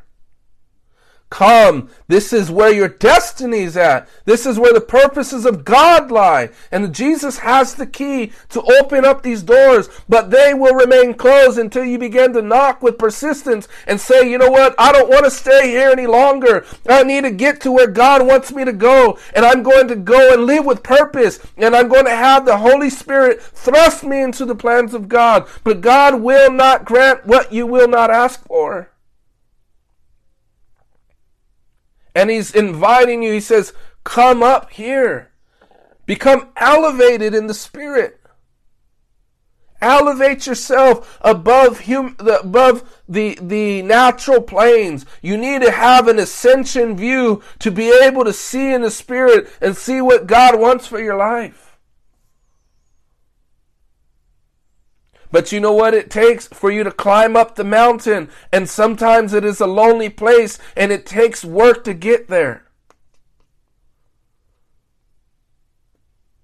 Sometimes that means leaving other people behind. And if you cannot have a solitary life, that doesn't mean that there's no room for fellowship, no room for association, no room for friendship. But you know what? God grants His greatest of times and blessings to those who say, I'm lonely and I need you and I want you and I can't live without you and I'm willing to separate myself from all these other people because I need God. I need your presence. I need more of Him.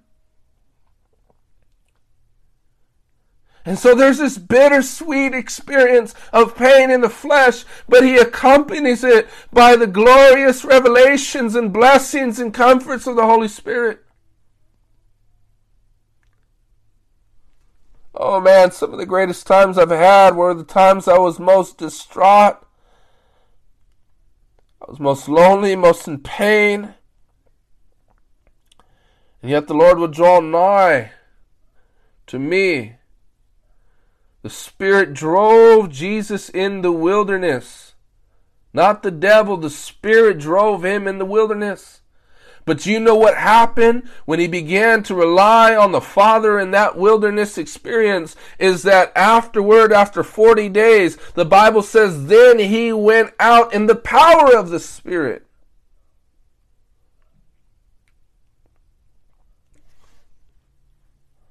The Bible says of his life that he offered up strong crying with tears from him who was able to save him from death, and he was he- heard in that he was reverent. He, he, he was dependent upon the Lord in those wilderness moments. but the devil will do what you what he can to get you to rely on self in that wilderness. Here, you're the son of God. Turn these bread, turn these stones into bread. you have been single for a long time. You just get married already. Who cares about waiting on God? Forget that. Come on, you're entitled. You deserve that.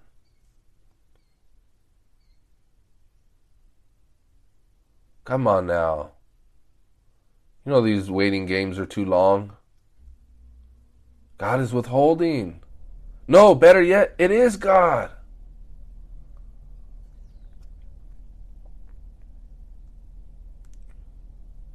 Ooh, Lord is uh, definitely speaking. but what did Jesus say? It is written, Man shall not live by bread alone, but by every word that proceeds from the mouth of God. The devil says, Cast yourself down, for he commands his angels concerning you to guard you in all your ways. They will lift you up, lest you dash your foot against a stone. He says, No, don't test the Lord your God.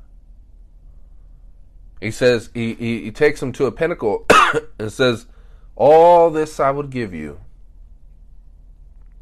if you would just bow down and worship me. He says, Get get out of here, Satan. For it is written, Thou shalt worship the Lord thy God and serve only him. But you know what this? The Bible says in the Psalms, it was prophesied of Jesus that he shall inherit the nation. So the devil was trying to give to Jesus prematurely what the Father had already given him. Sometimes, if you do not wait, you will prematurely get what you wanted, but it will turn out to be a curse.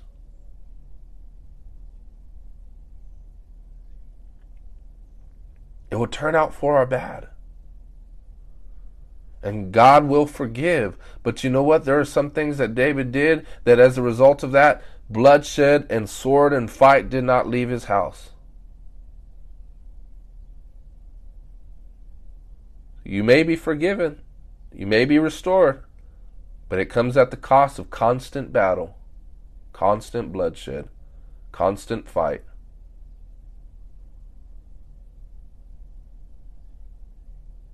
But yet, when we wait, when we wait and we're persistent, we keep waiting on the Lord in prayer and say, you know what, Lord, this has been a long time, but I'm going to continue to be persistent because I believe that eventually you will open this door and in the right time, you will give me my heart's desire without sorrow accompanying it.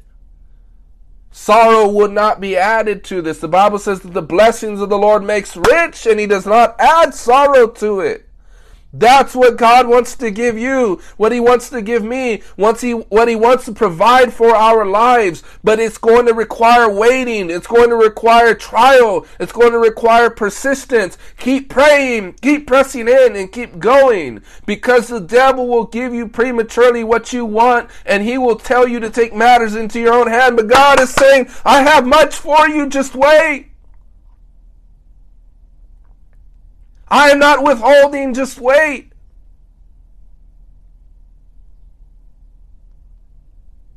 I will come through, but wait.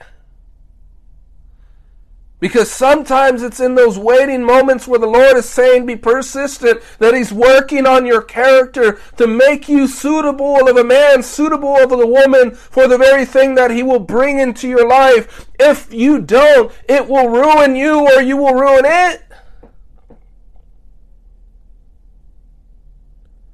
So God is not withholding. He's protecting. He's protecting. Hallelujah. Thank you, Lord. Thank you, Jesus. Thank you, Lord. Glory to God. you know, I've said this before. I said, you know, sadly, sometimes people, when you're in the world, you're willing to wait on the drug dealer longer than you're willing to wait on God.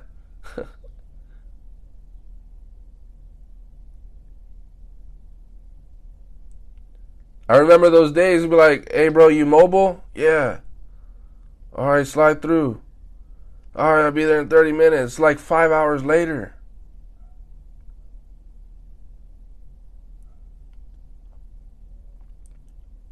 Are we willing to wait on Him and be persistent?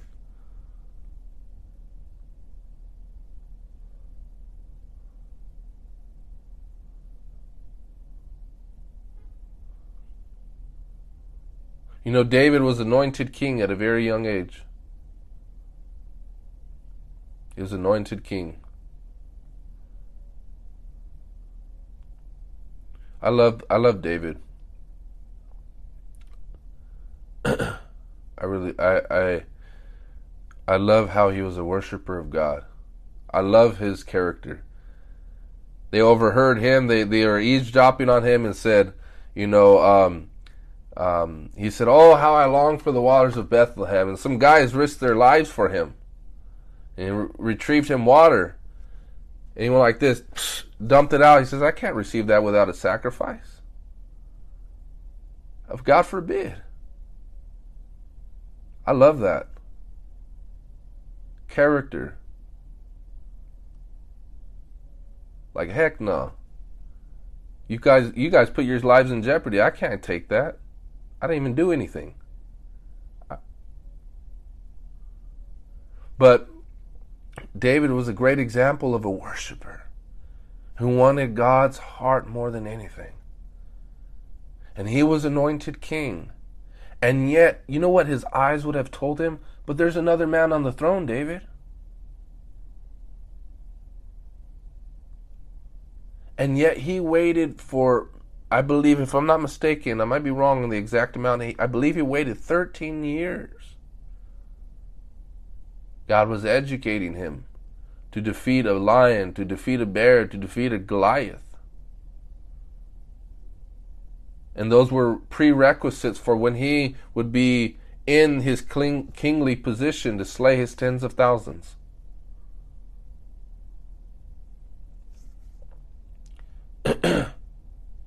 But coming to a close, um, I want to read Isaiah chapter 22. Thank you, Lord, for your love and your mercy and your kindness, your goodness, O Lord.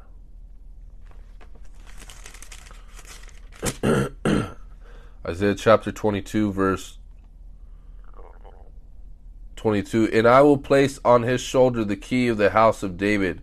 He shall open and none shall shut, and he shall shut and none shall open.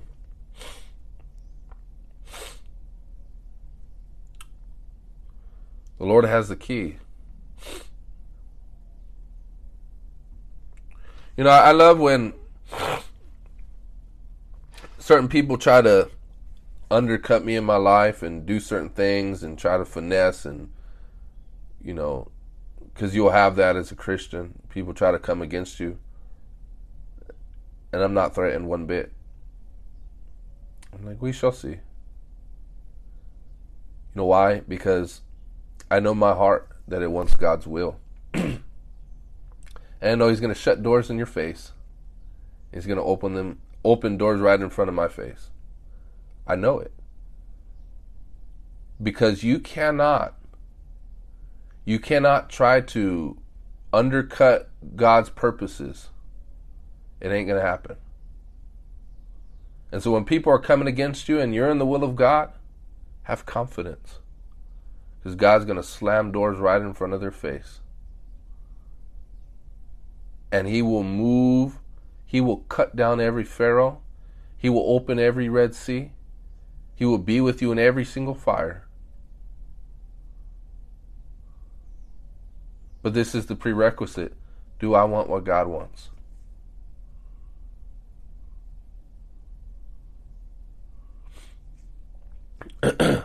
but he has the keys.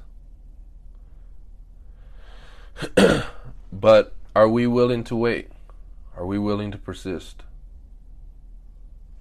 And what did David say? He says, I love the Lord because he has heard my cry. I love the Lord because he has heard my cry. He says, My voice has entered into his ears. He has heard me from his holy temple.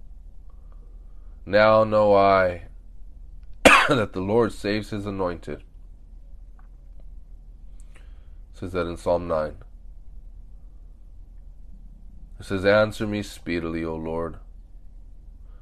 if you just look at the Psalms and see how many times David just prayed and cried out, it says, The Lord will answer me. So I want to ask us this question Do we have confidence today that the Lord will answer?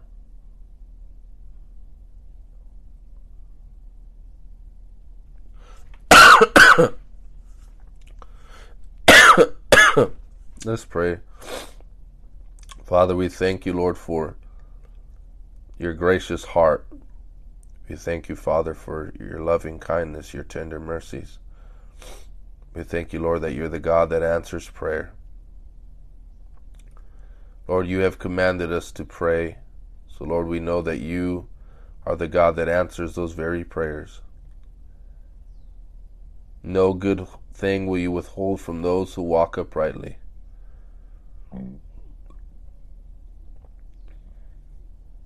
Father, I pray that you would confer confidence in our hearts that we would believe you.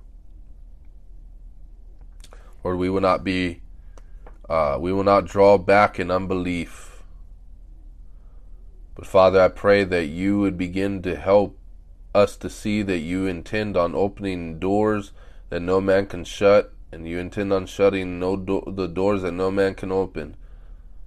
Lord, you intend on opening doors that no demon can shut, no devil can shut. Father, help us to persist in this holy art of prayer, to believe you and have joy therein. Father, I pray, God, that the that there will be no famine, no locust or or palmer worms eating up, Lord God, the blessings that you intend on bestowing upon us, Lord.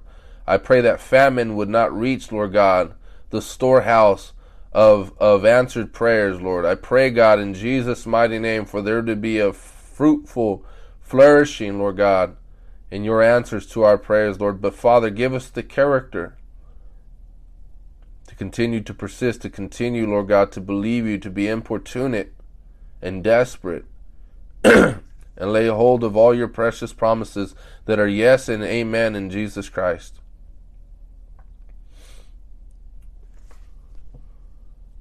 Father, I pray for every heart that is discouraged, Lord, that is struggling to believe you, Lord. I pray, Father, that you would help them. Help help us all, Lord, to grow in faith, to grow in expectation.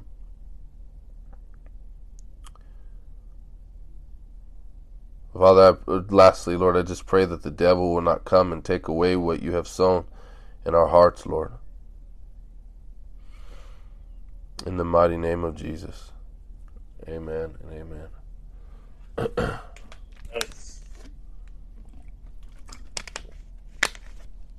Amen.